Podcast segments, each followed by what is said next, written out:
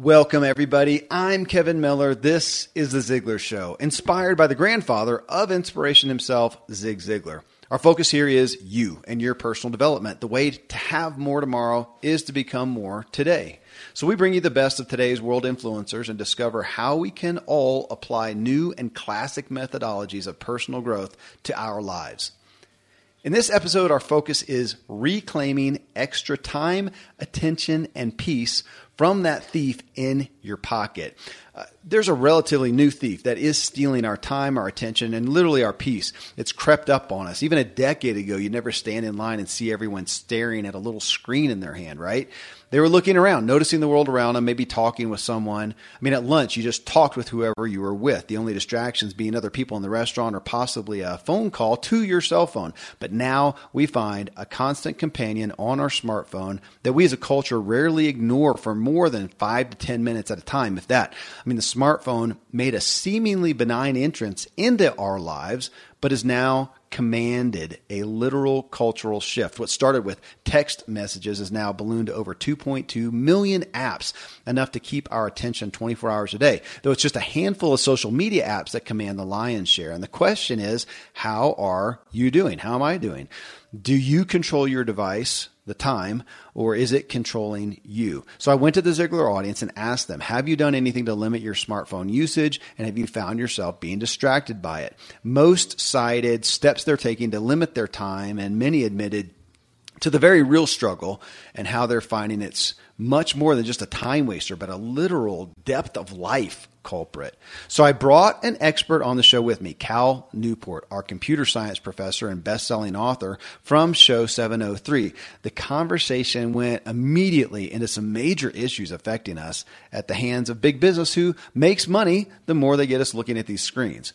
Uh, it was inspiring to hear what some people have gained back now that they put limits on their phones and they tell us how. And you're going to get some great ideas from this show on those things, how you can better manage your smartphone usage and what the positive payoff truly is. Uh, you can also find Cal at calnewport.com. I encourage you to do so. So we're going to dive in with your comments and Cal Newport's sage counsel right after I give gratitude to our esteemed Ziglar show sponsors. All right, Cal. Well, to kick the show off, as I stand here in my my office slash studio with my bookshelf behind me, my wife sat in the chair that I've got my leg propped up on yesterday, saying that she thinks our 14 year old son, who has a phone that a, a sibling, an older sibling, gave him uh, as a cast off, and he's got. Uh, you know, he'll look up stuff. Hey, Dad, can I look that up or play Spotify, play music on it? Sure, but we limit uh, the things he has on it. But she said, I think uh, he's starting cross country. He's doing some things out of the house that we need to get a phone uh, package for him. You know, get a cell phone package. And I'm looking over here at this book, yeah. Digital Minimalism, and I've got, really, honey? Do we really need it? So she took the book home. She says, okay, I'm going to read it. I said, the boys have looked at it. They know. Let's talk about this. But it was just kind of that real world. Here it is. And, and her, and she is a minimalist. She doesn't use the stuff much, but she's thinking, hey, he's, the, he's like the only one in his group who does not have this. And again, we're back to that as we start to read through these comments here. How much it brought me back to just the social pressure of being the one idiot in this seemingly in the Starbucks line, like I've been trying to be now, who doesn't pull up his smartphone and just stands there, and it looks like I'm the only one who has nothing else to do, huh? Yeah. Well, it's a, I mean, it's a common story. It's also a common issue. I mean, I, I think at the crux of the problem we're having as a culture with this technology right now is that we keep making this jump from the practical to the practically unlivable. So we go ah. from I need to be able to text my parents when I'm done with cross country practice to I'm up at 3 a.m. playing Fortnite. Right. And it, this is the way it's been packaged. I mean, especially the social media companies. This this was their strategy for a long time. They've shifted their strategy recently, but their strategy for a long time was mix it all together. You're either anti all the possible benefits of technology or you're all in. And there's not an in between. So it's either like you're a phone user, you're a social media user, or you know you're the weirdo and you're in a cabin. uh, and and this has been the real problem, which is why you know I talk about in the book this sense yeah. of our current relationship with technology. It feels like we fell backwards into it, and we look up one day saying, "Well, wait a second, why why am I up at 3 a.m.? You remember, you know, three years ago, oh, I need to send text messages. This would be nice to have a phone. And then you wonder three years later, why am I spending five hours and 20 minutes a day looking at it? Yeah. And so it's like being able to pull apart what is it that we need to do with the tech? What service is it providing? How do we maximize that service without it going beyond those contours? That seems to be the key. The minimalism is because that's where we get in trouble. Is the innocent things yeah. bring us into to that whole ecosystem? Yeah. Okay, well, I, I could keep going on that, but let me just, I'll let our, our listeners here who commented, hopefully they'll bring up some of the points that I'm hoping we'll get to. Uh, Alejandro here, he says he erased Facebook, Instagram, Twitter, and Snapchat, which those have got to be the top culprits, aren't they, primarily? Yeah. Yeah. Okay. Uh, he said, too much noise, no real value added. I left only Kindle uh, for downtimes, Audible for commute and traveling, and WhatsApp is already as important to him as the biz, as his business email, so it survived the cut as well. Okay, so but I, I appreciate that He pulled those off, and I looked up some stats on apps, you know, that there are, and there's you know, however many million apps. I actually read it in one of the intro. I, I looked that up to do for one of the intros to one of the shows we've already done with you. And but then it did say that those top running social media platforms are the ones that gobble up so much, uh, the majority of our time. And, and the question was to, and I, I, have never seen this amongst your stuff, but it's it's almost hard not to feel like we got to vilify those. But then a lot of people, including me, use those for business. But then it's almost got me to the point of am I am I am I do I should I feel bad for using this for business and adding to the problem that's out there of drawing people into it? Well, that's something that people have been asking me. It's kind of an interesting question. I mean, just from an effectiveness point of view, I mean, there's no doubt that the tools that social media platforms offer to business users are incredibly powerful. I mean, there's a reason why Facebook is worth $500 billion. I mean, the, the, its ability to do pinpoint marketing is essentially the marketer's dream. This is yeah. what they've been dreaming about as long as this industry uh, has existed. It's incredibly quantifiable. Uh, it works really well. So I never, I never begrudge a business utility argument. It's uh, of course it works. Wow. Uh, I do I do get the thing that does give me concern about that is the obvious point that it's easy to allow the business use case. Oh, my business is doing this pinpointed advertisement to be the excuse that allows you to be in the Starbucks line. You know, looking at your own Instagram, which again, yeah. but there is this larger question, and I'm not quite sure what the answer is. But there, you know, there, there's a there's an increasing number of people, especially when I do interviews with people who are, let's say, in the health space, Mm-hmm. That's where this is first first kind of coming to a head. They say, I have these audiences, I work with them on health. I want them to be healthier, I want them to thrive. I reach a lot of them through social media. Yeah. Social media is making them unhealthy. That's not that's not obvious. Uh, it's not obvious what to do here. Now, I've been writing these articles recently for my blog on what I call long tail social media, which is the rise of these more organic communities, social media communities that do not exist on the exploitative platforms, but use custom software, or smaller software packages, and they're not huge audiences. You can't reach a billion people on these platforms. But it actually turns out for a lot of businesses, they don't need access to a billion people. They they need the right 10,000 people engaged with what's yeah. going on. So there's some interesting things happening, some alternatives arising where you can harness the power of the internet to connect with people across great distances, which is great being able to do that while stepping away from do we have to do this within the ecosystem of three or four companies that also have this fiduciary pressure to try to exploit as much time and attention as possible from the users and take a cut along the way. And so there's this is the resistance that interests me. The long tail of social media, the custom platforms, the small platforms, the getting back to what originally made the internet exciting before you had three or four companies come and try to consolidate the whole internet within their giant server farms. Back to that that energetic, emergent, grassroots, homegrown, ad hoc, big personality, a little bit rough around the edges, you know, flashing yeah. fonts, HTML page, internet, which I miss.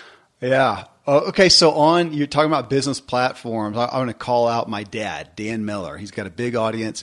They just did a big switch for his 48 days groups, and he says this: I, we switched all of our 48 days groups which is a big part of their business, uh, admittedly, to their own Mighty Networks. So, Mighty Networks, if folks don't know, is uh, uh, a long time ago. It was the founder of Ning. She now created Mighty Networks, great uh, social platform, kind of a private social network, and a lot of folks are looking at that. So he and he said, so I don't have to wade through all the Facebook distractions and intrusions. And I guess you could say the same thing for his audience and yet it's still for the people over here who are vastly monetizing Facebook. We can look at the mighty networks or look at you know an alternative in an altruistic fashion, but when it comes down to that, and it's going to cut into our dollars. I understand I understand the angst of that. And let me point out too, you said that you talked about the health industry, which I'm in, health and wellness. I'm, I'm, heavily invested in. And there you've got a lot of health and wellness tends towards an aesthetic. A lot of it does, not all of it. Um, I'm in the functional medicine category. It doesn't necessarily do that, but a lot of the people, even the people that I have interviewed on here, there's a lot of aesthetic aspects. And when you get into that, I'm going to just give it a, a kind phrase of eye candy that again draws people in. And there's things that I would say, gosh, it's health and wellness, but I don't want my teen son. I don't need to be looking at it actually. Yeah. And there's more rubs. Well, so I think what's interesting, I mean, that's true. The sort of Instagram culture, for example, around mm-hmm. health and wellness mm-hmm. is interesting. And functional medicine is an interesting space. I mean, one of the, the public conversations I had about exactly this issue is with Mark Hyman on his podcast. Oh, beautiful. Yeah, we really a, got into I'm it. I'm a fan. Yeah. Um, and he's really, you know, he's, he's, he had the exact same question. He's thinking about it. Um, but from a business perspective, there's also an interesting trend that's happening. So I profiled Mighty Networks. I think they're a great example. Okay what seems to be happening, if you look at the end user of social media, as they become more sophisticated with the internet, they become more familiar with the internet, the power of network effects is diminishing. So if you're early Facebook, one of the big things you offer to a new user who doesn't know much about what is social media, what I'm going to do on it is, hey, everyone you've ever known is on here. So you're going to be able to find, you know, random people, your old roommates. You can see what they're up to. It's kind of novel. That was sort of the catch that brought people in. Like, oh, maybe I want to see what's going on there. The modern sophisticated internet user is not so interested in connecting to everyone they've ever known. They want to connect to the, the small group of people that's really interesting to them.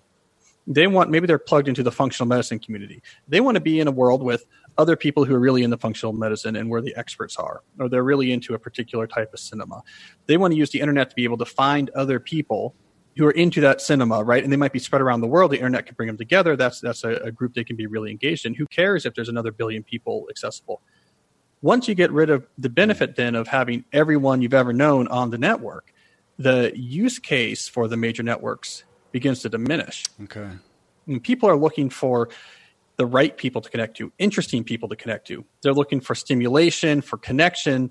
Uh, now, suddenly, smaller networks become more interesting now suddenly networks that cost money becomes tractable, which completely changes the dynamics. A lot of those mighty networks, you know, you pay you pay three or four dollars or five dollars. Or I talked about a, a, small business network that it's uh, five hundred dollars a year. But that friction, the people love it because it, it, the people on there are serious. They're they're they, yeah. they're there for a reason. They they're really engaged in it. It's really high quality connections, and so I mean, people are getting way more benefit out of connections with a small group of highly curated people that for them than they are being able to access their old college roommate on the network. So that's why I think the future is heading towards these long tails is I don't need to talk to everybody. I want to talk to the right people. And and that's something that does not require 500 million users.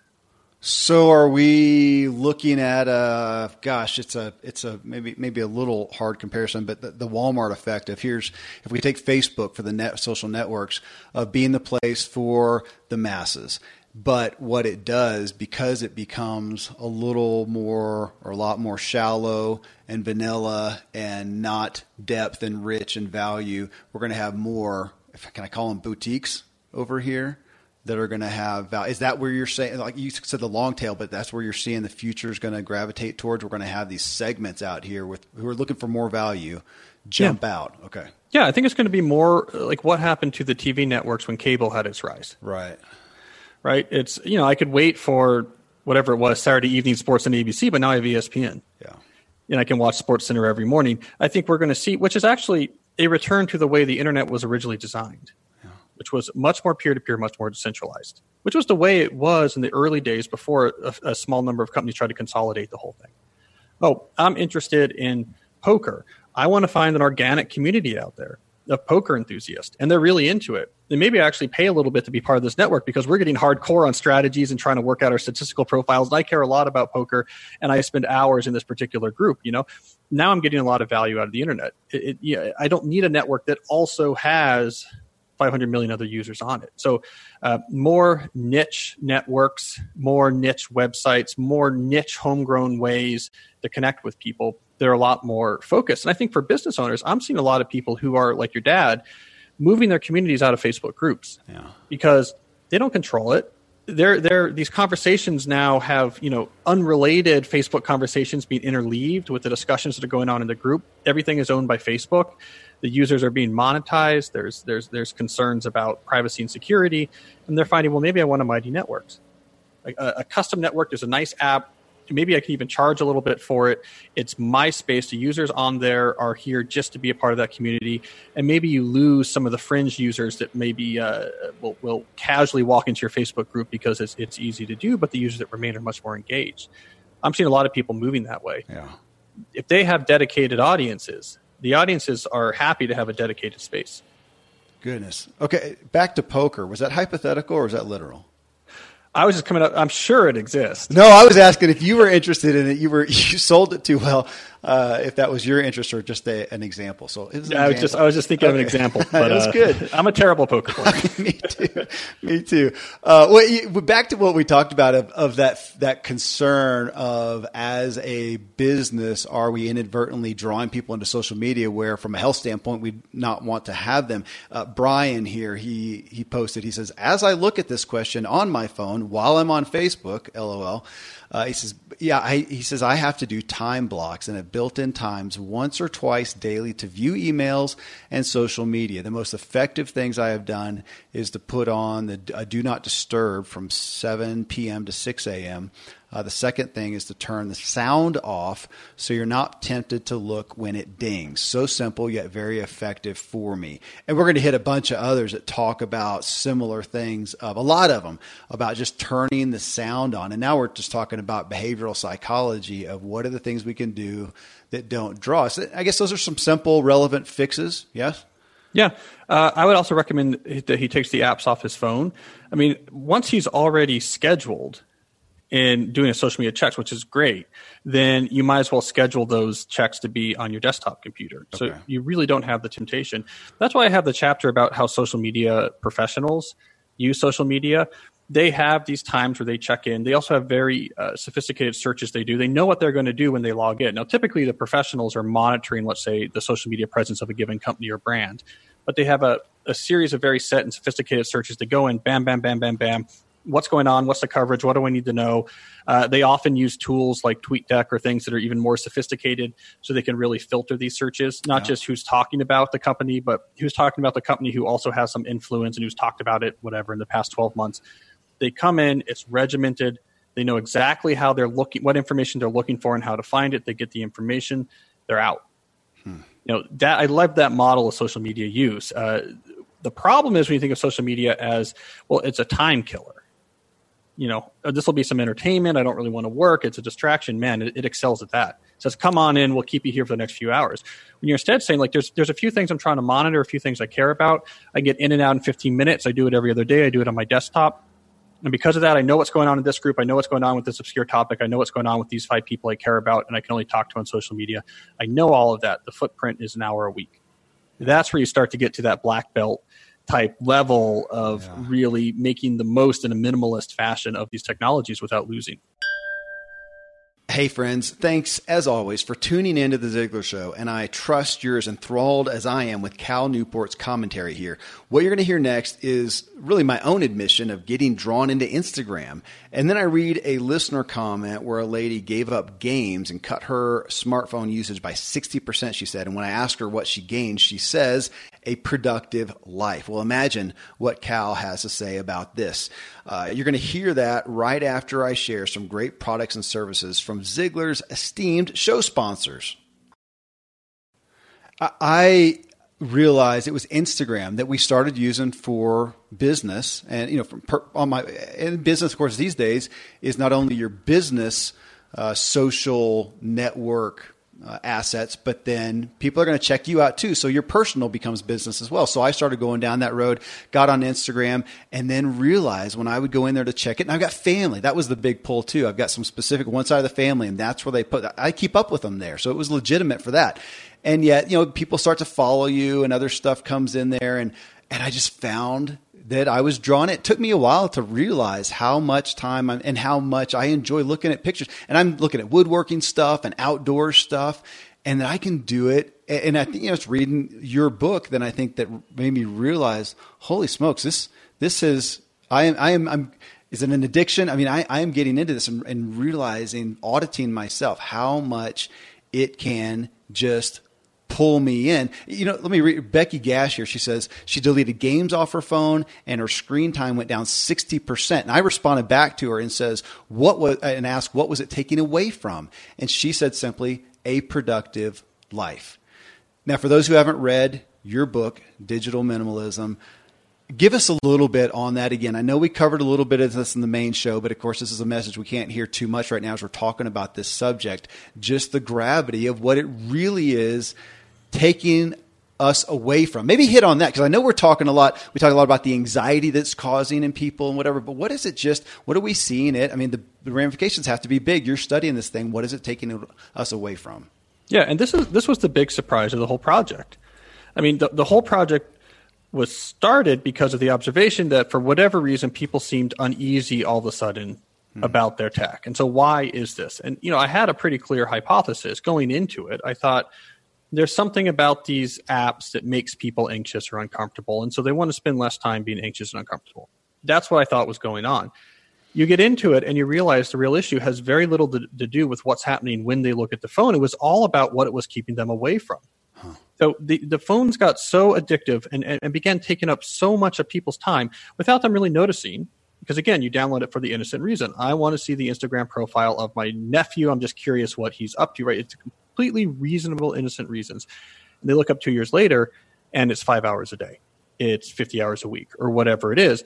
And so the thing that was making people uneasy is that it was crippling their ability to lead a satisfying, meaningful life. It was so much time out of their life and so much fragmentation of, of their attention that, first of all, high quality leisure was gone, engagement with family way down, engagement with community way down. Uh, there's a, a huge uh, sort of group of support from within the religious communities. Uh, people were finding that religious engagement in their life way down.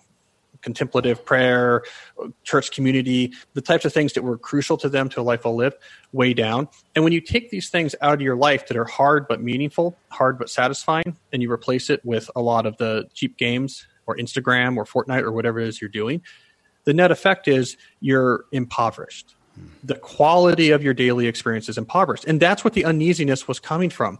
It's not that, I mean, there are some people, of course, uh, who what they're doing on the phone makes them uncomfortable. There's young people that get really uncomfortable with the comparison to everyone's nicer life. If you're a journalist, I've discovered, especially in politics, Twitter is like an IV drip of terribleness into your bloodstream. It's making them all miserable insomniacs. But you know, for most people, aren't doing that. Most people aren't on Twitter yelling at politicians. Uh, most people after a certain age, you know, everyone has kids. Everyone's tired. No one really cares. Or they're not posting pictures of themselves in bathing suits trying to look real nice. They're just, you know they're doing whatever they're doing is fine. It's the amount of time. Yeah. And so that uneasiness was coming from a sense of impoverishment. So that was the big surprise of this book is that I thought it was going to be a book about technology, but it actually has a lot less to do with technology than I thought.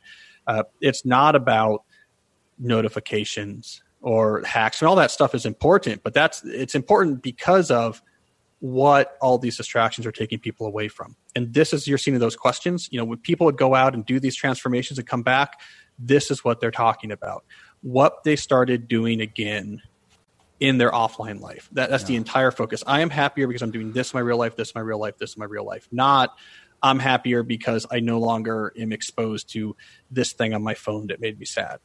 And it's so blatant to me with my kids for sure. I, so I've got five kids from the ages of seven to 14. And on the days, eh, which we have many days, most, thank goodness now, that are no screens, you know, no screen days. When we don't do that, the little ones are out on the trampoline, they're off in the woods, they're making things up, they're doing all the things that kids are supposed to do. My older ones are writing uh, lately, is what they're doing a lot of. A lot of writing, a lot of reading, and then you know, and then just literally game playing amongst the family. So that's incredible, and we can look at that. And I look at that, and I go, I feel you know that proud father moment but I can so easily then miss it for myself, especially. And here at the Ziglar audience, we have a majority of people who are doing some kind, they're interacting. I say the vast majority are interact, interacting with some type of business online. That's always been my entryway into needing it. I, I, I didn't go to it for entertainment, but that's what opened the door. And now, whether it's entertainment or even if it's just business, man, I can spend the whole time looking at my peers in business, uh, trying to learn more about my business. Either way, I am not connected. Well, here's one. Uh, Shane DeCoste, he says, I found I had to set a limit for social media. It was a constant, uh, constant go to for any downtime and then became a distraction from live social interaction and family time. Now I spend my free time on reading, podcasts, and with my family. I mean, that right there. There were times when we would, my wife or I would come in and we've got one of us, maybe both of us, and uh, three, four kids, whatever, all on a device and it took that minute to step back and go, oh my gosh, we're those people.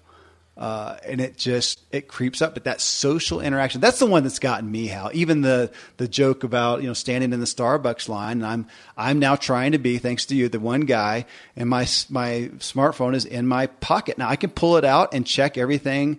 Well, I've taken a lot of stuff off, so I don't have that much there now. But it's amazing how often I can go look at the weather. Um, or anything just to be looking at it because to not feels awkward. I'm that one psychopath standing there, I guess, like you, not on the, the sofa. And it does. It feels a little uncomfortable. I'm trying to find pride in that now. I think I can do yeah. that, but you still feel a little odd and it takes away from that eye contact, which you don't make anymore. That's that meme I think I saw is when you think everybody's looking at you, don't worry, they're not. They're looking at their smartphone. Yeah. Um, you, get, you get used to it. And, and, and then it becomes uh, addictive in itself because you feel so much better. So, you know, I was just doing a, an interview down by Union Station here in DC, and so I was going to pick up the metro at Union Station, but I hadn't eaten lunch, so I said, "Let me, let me grab lunch at one of the restaurants there." And I had a magazine, so I remember that. But you know, I was reading a magazine. It was a really interesting article, and I, I sat and I had a nice lunch, and I I read that magazine article. That was probably that that probably had a, an incredibly beneficial effect to my sort of psychological state. Mm-hmm. Sort of slow down, get caught up in an interesting story, enjoy the food, you know, talk to the waiter, see what's going on. It's a busy train station. It's kind of interesting. It just slows everything down. Uh, except for again, for someone from ten years ago, it wouldn't seem like that's slowing everything down. Though it seemed like, yeah. well, that's just what the normal thing is. It's what we've done is we've sped everything up, and and that's the point I made last time I was on the show. Is that the thing that is weird about our current world is how often people are looking at their phones we have to remember that again, a time traveler from 10 years ago brought to today, this would be the number one thing they would notice. Why is everyone looking at their phones? It's that recent that we were retrained to feel like we are air traffic controllers. It's just a really arbitrary thing. So I, I keep shifting that frame. What a weird behavior everyone's doing suddenly, looking at these little black and, and uh, glass and metal rectangles all the time. That's really weird. I mean, th- that's different than what we've done for, for, the, for the, the last hundred years. Mm-hmm. And so it's really just about going back to the way that we all uh, used to experience the world. So it's very normal and it, it feels pretty familiar pretty quickly. Yeah, I saw again something somewhere. Somebody posted on this topic of uh, kids. Oh, when we were kids, and you ate your cereal, and you either talked to your sibling or your mom and dad, or you read the cereal box. And uh, you know how many times can you read the ingredients on the whatever you're eating? I remember that well. Yeah, I, the kid cereal that had the activities on the back was always a big win. or the McDonald's Happy Meal box. I remember that. You would go around the sides of the Happy Meal box. There was little activities and mazes, so you had something to read. Yeah, and things of interest, which they don't exist at this point because why? Why would they? Here's uh, here's another one. Claudia Espinoza. She says I took all social media apps off. Which again, I gotta I gotta give kudos to. It was Mike Hyatt that got me connected with you, and it was him in, in the talk I did with him talking about he did that as well. He took all his social media apps off because they were such a pull to him. I did soon after as well. But Claudia here, she says, I find that my phone screen intake has dropped dramatically. My mood improved. My productivity increased as a result. I love having a smartphone, but I'm not sure it's worth the cost. I really wonder if I just have it because of the social uh, status symbol. She says, I am vain, uh, or if it brings any real benefit. Most of my usage now is for podcasts, GPS, video calls, and books and audiobooks. That's yeah. I mean, there's almost no reason to have social media on your phone. Again, unless you own a lot of stock in one of these companies, right? There's hmm. there's almost no use case for social media. And there's plenty of valid use cases where I do X with this social media platform get real value out of it. There's plenty of use cases like that. Almost none of them require you to have it on your phone. Now, right. this was actually what helped fuel Instagram's rapid rise. Is part of what made Instagram insidious is that it was all about posting photos. Well, where do you take your photos? You take them on the phone. So you needed the app on the phone because that's where you take the photo and, and how else were you going to get the photo up? So it, it could it could plant on your phone and, and you would take the photo and then you'd go to the upload it. Yep. Like, well, I might as well look while I'm here. So it really boosted up their engagement numbers. But I've met some people in the again in the health industry, but more in the physical fitness, where you know you have to post lots of Instagram photos of your muscles, that type of world. Yeah. And they were really struggling with this, right? And their hack was they use GoPro cameras, and they take their pictures with nice cameras, and they say, I now wait till I get home and I upload the pictures off the camera and upload it to Instagram through the browser. It's a little bit more of a pain, but for them it was worth it because that was the last thing that had them actually tying social media to their phone. And so I tell people, yeah, dumb down that smartphone, go back to the way the smartphones were in the early days of the iPhones. 90% of your problems will be gone. Right? There's almost no reason to have it on their phone unless you really want to devote a lot of your attention to those companies. Just use it on your browser, uh-huh. use it not every day you know it's fine. Go check your facebook group on on your browser on wednesdays or whatever you need to do. It's fine. You don't need it on the phone. So a lot of people have that same experience. You get it off the phone and suddenly your relationship like michael hyatt talks about your relationship with these devices completely changes. That's so interesting. I'm sure you've heard this one too. I've done this though i can't say it was out of a this focal point necessarily as much as it just was seeking in, or seeking efficiency in my own business. And it was taking that picture or doing that screenshot doing one of an interview like this and then I now send it to an assistant. And I'll write out hey here's what I want you to put. She puts it on Facebook. She puts it on Instagram. She puts it on Twitter uh, about the only thing that I'm doing now is on Facebook posting the questions like I do for these Q and A's. I'll go post that, and then I have somebody come back as well and accumulate all the answers and post them for me. So from an efficiency standpoint, it was great, but then it also gave me pretty much no reason to have to go on there. Not saying that I never do, but I don't have to. Well, a lot of famous people who have big social media presences are doing exactly that. Okay. It's, it's another thing that's not known as much. You see the big athlete or the, the big movie star, and you're like, wow, they're on there. Look, they're on there. They're tweeting. They have a three million followers or this or that. A lot of them, they, they don't touch it. Yeah.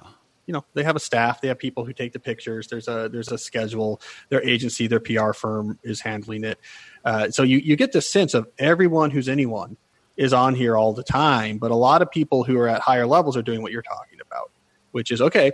There's a lot of people on here, and it's useful for me to see what I'm doing. That's great, but I'm not. Look, I'm LeBron James. I, I got to be practicing. I got to get my, my my head in the game or whatever. Yeah. So my PR firm is going to make sure there's five posts a day, and I don't want to think about it.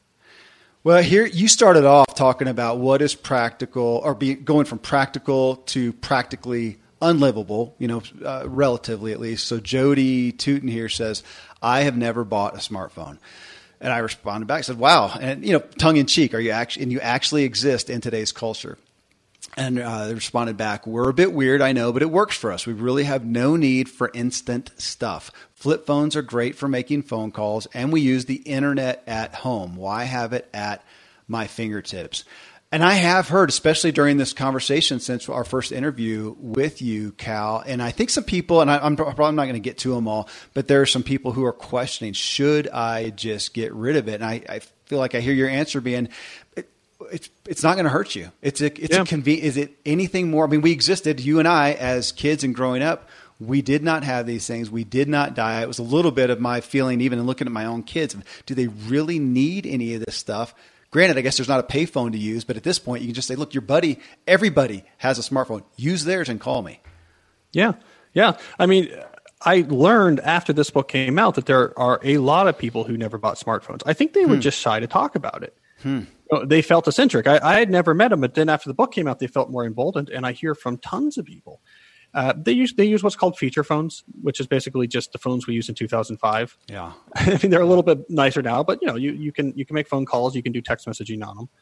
Uh, they're small. Oh, the battery lasts like a week too. it's great uh, because the battery technology has gotten incredibly good because as the iPhones and, and Nokia, as all these smartphones got more and more powerful, they've had to really innovate the battery technology to keep the same level of charge. So to keep a phone that's charged all day, uh, a modern iPhone sucks up massively more power than let's say a 2007 iPhone. Now to us it seems like the battery technology has stayed the same because the battery life is the same. But when you keep in mind that the battery consumption has been getting a lot higher, these batteries are incredibly powerful now. So you take one of these, you put it back in a 2005 era phone, you basically never have to charge it. So, wow. that's a that's another benefit. Uh, but people are fine. Like it's great. I can you know people can text. I can text. Uh, I'm running late. You know the thing that, that is really convenient. I'm running late or what have you, or call. Uh, you know call for a reservation, um, and it's mainly fine. And then they have their tablet, and, and this was another thing I talked about in the book is that portable electronics have gotten small enough now that the original use case for the smartphone has really gone away. I mean, it used to be I had a giant brick laptop, yeah. and that was it. And there was no Wi-Fi, and and so a smartphone, if you were in a business user, was was incredibly liberating because now you know you're at the airport and you can send off an email message or you can check in on this or that. But but now you know these you can have a, a netbook that's the size of a little legal pad or a tablet that can practically fit in your pocket, which can log right into that Wi-Fi. So when you need to change your flight on United when it's canceled or something, you can yeah. still do it. Um, so the use case that you need to squeeze that down into a phone has really gone away. So, anyways, my, my, my point there is that if you are considering getting rid of a smartphone altogether and replacing it with a simpler phone, you are not alone. There are lots and lots of people who have done it, and they're fine. There's there's inconveniences sometimes, um, but man, their life is slower, and they're happier. You can tell it. I, they come. Some of them come to my events. Uh, they they like to show me their phones. Um, that's fun. So I like to see the phones. Man, you can just tell just, just, just, just a little bit more relaxed. Like when they're somewhere, they're somewhere. Okay, I'm waiting for the talk to begin. Like this, uh, maybe I'll talk to the person next to me. I'm just here. There's nothing for me to look at. You know, uh, it's it's it's uh, nice to see. It's I notice it. I just notice it, and it's it's not across the board, but I uh, I noticed it in meetings yesterday. I had the privilege of sitting uh, across the table, had lunch with uh, Pete Vargas, uh, just an incredible, incredible guy that we interviewed not long ago. And he, net, we both had smartphones. We both had them on the table just because we set them there and set a journal there, stuff that we were writing, keeping notes, and never once looked at it. I noticed that he never looked at it, and it helped me not look at mine, even though it vibrated a couple of times. And I'm hoping that it's not a kid in the ER or anything like that. And I just kept eye contact. But I notice it, and I notice, yeah, the peace and the ease, as opposed to, and we've all done this as well. If we're not, if we're not that person ourselves, the person who just can't, you can tell it's there. You can tell that that that look, you know, just like the person who used to look at their their watch all the time, and it feels disrespectful for one, obviously. Uh, but yeah. I notice those who are at peace, as you said and it makes you anxious. I mean, we all know it. Just think about it. Just the pulling it out, the looking, scrolling, the doing whatever, you feel it immediately. It well, makes you anxious. It feels bad and there, folks, I'll let you know if you want to go to, if you, you shouldn't go, if you end up on Facebook and need to, uh, but on this question that I posted, there's so many incredible uh, tactics that people use from getting rid of everybody they didn't really know on Facebook and just, you know, keeping track of the people they really know and, and, and just downsizing there. A lot of them turning the notifications off, all the notifications, all the sounds, all those types of things. A lot of tactics there uh, that you can look at that's really confirming. I think if anything, it'll help you, yeah, feel not weird that you're not the person that's addicted to it. But I did want to, before we're done, ask a question. It's really a personal curiosity. And I read digital minimalism. I don't know if I skipped over this part or if you didn't have it in there, but did you or have you paid much attention just to the aspect of the phones and all the tracking mechanisms and the data collection aspects of them that are, you know, there's privacy issues or just tracking issues. I mean, I'm, I'm very aware that if I ever do anything wrong, uh, I am going to be the most easily found out person on the planet, whether it's social media or just Gmail. I do everything on there. None of that is super secure that I know of. And if anybody wants to figure out what I'm doing, I am known. And some people really struggle with that. I know people in the security world who shun that stuff. And what am I in danger of anything? Do you worry about that? Is it an issue? So I, I didn't talk about it in the book on purpose. Okay.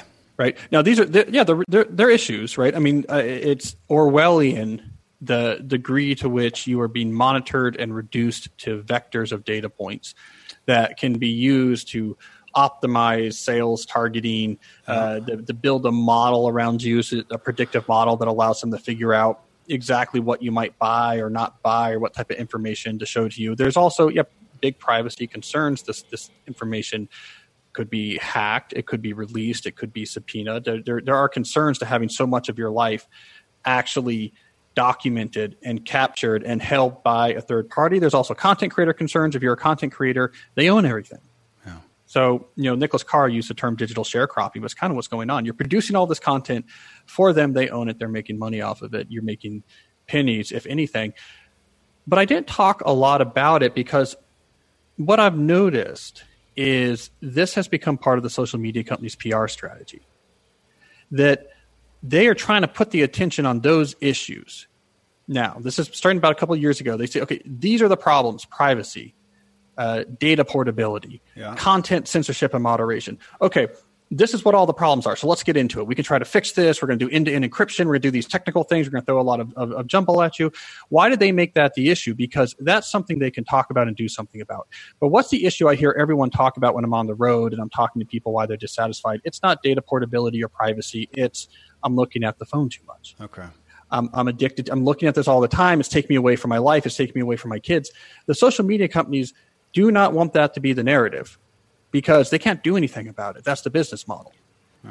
Privacy, oh, they can do something about it. And in fact, they'll do some things you won't even understand what it is because because cryptography is complicated, and there'll be in legislation, it'll be this big complicated back and forth, and like, okay, we we now have a commission and we have encryption and blah blah blah blah blah.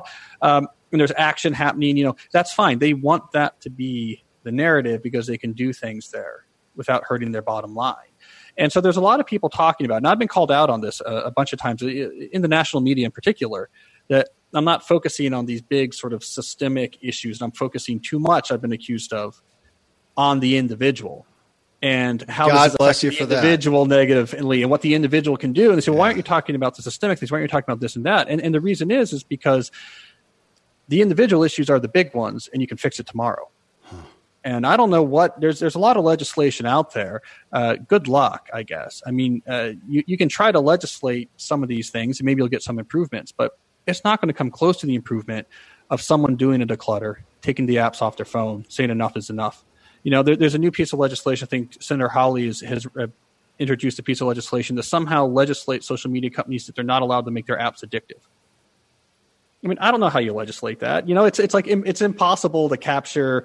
You know, and and so uh, and not to go off on on too much of a thing on this, but basically, I feel like those issues are really well covered. And what's being criminally undercovered is what is the effect on individuals and the quality of their life, and what can they do right now to make that better? Because that's right now where I think there's there's a lot of big swings. So certainly don't ignore those issues because they're real.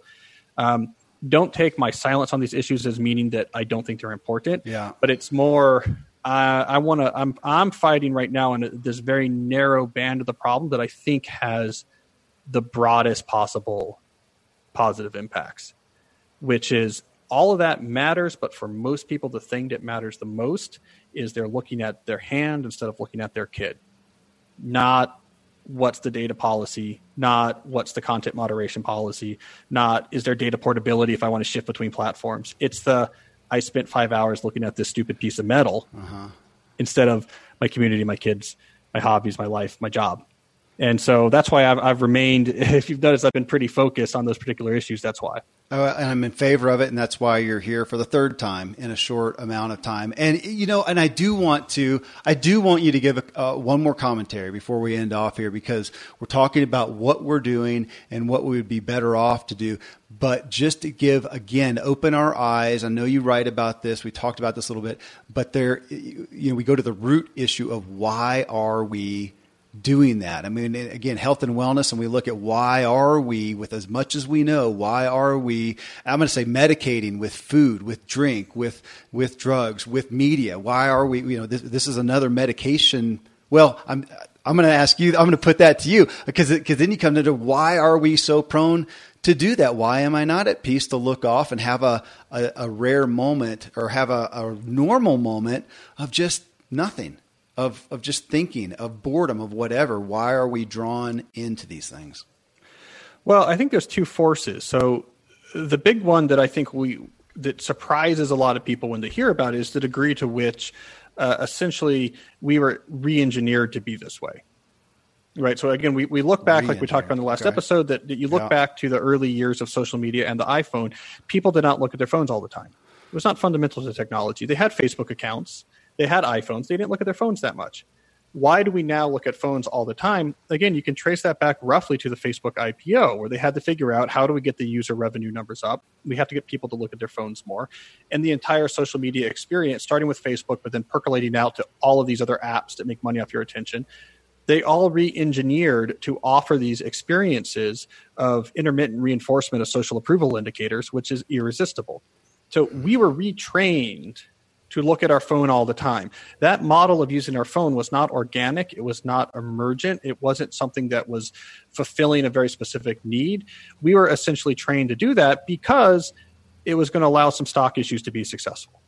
And so that's a huge part of it. Then we have the other part, which I think is what you're alluding to, which is that there's probably, and I'm not an expert on this, but there, there seems to be the last 20 years in particular, uh, a cultural issue where people feel increasingly ungrounded as standard institutions. Um, you know the the old model that had its flaws, but the old model where maybe you would stay in the town where you grew up and you would you would get married at 21 and you would live down the street from your parents and you would work at the same factory that your dad worked at and that you would be a part of the rotary club or whatever it was. Yeah. you know the, the the older structures which have their issues a lot of this as that degrades people are, are left more adrift trying to figure out well what am i all about? What am i grounded in? So that's also really ripe territory for someone to come along and say just and again drink served the same purpose back in the early 20th century. There's a reason why prohibition came along for someone to come along now and say during this particular disruption, we can distract you from any of that. These existential concerns of, well, what am I about? Who who's in my life? Who am I sacrificing on behalf of? Who do I care about? Who cares about me? This is all scary.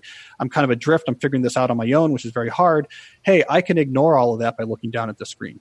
Mm-hmm. And the screen has been engineered to be able to offer you as much as you want it, as much as you want to eat. So we have these two forces.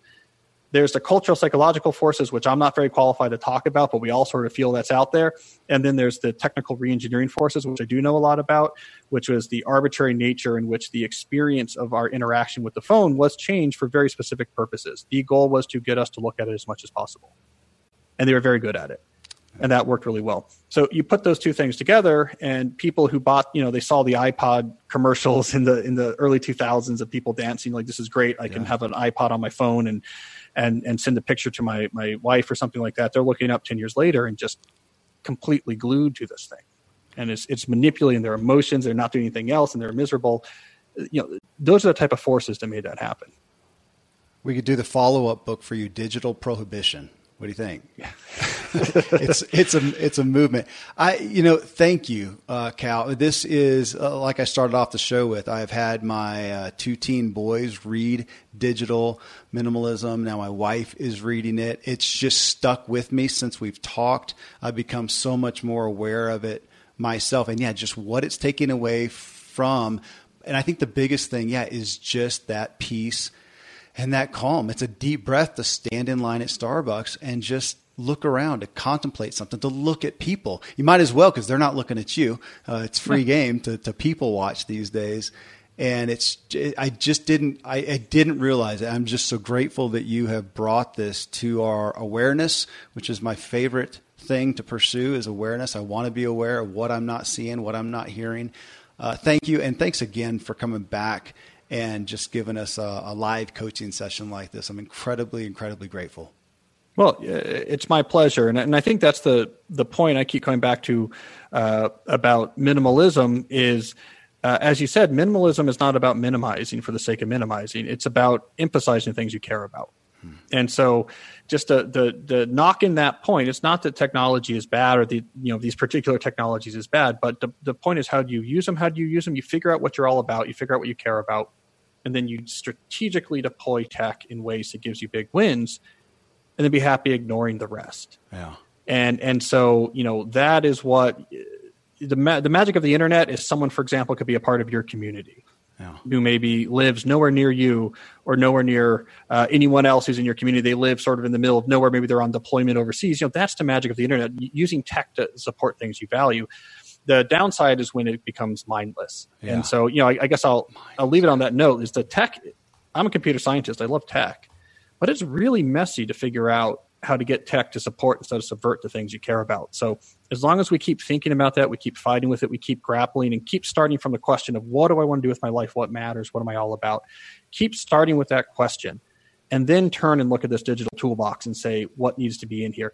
If you do that again and again and again, uh, you're going to end up you're going to end up fine.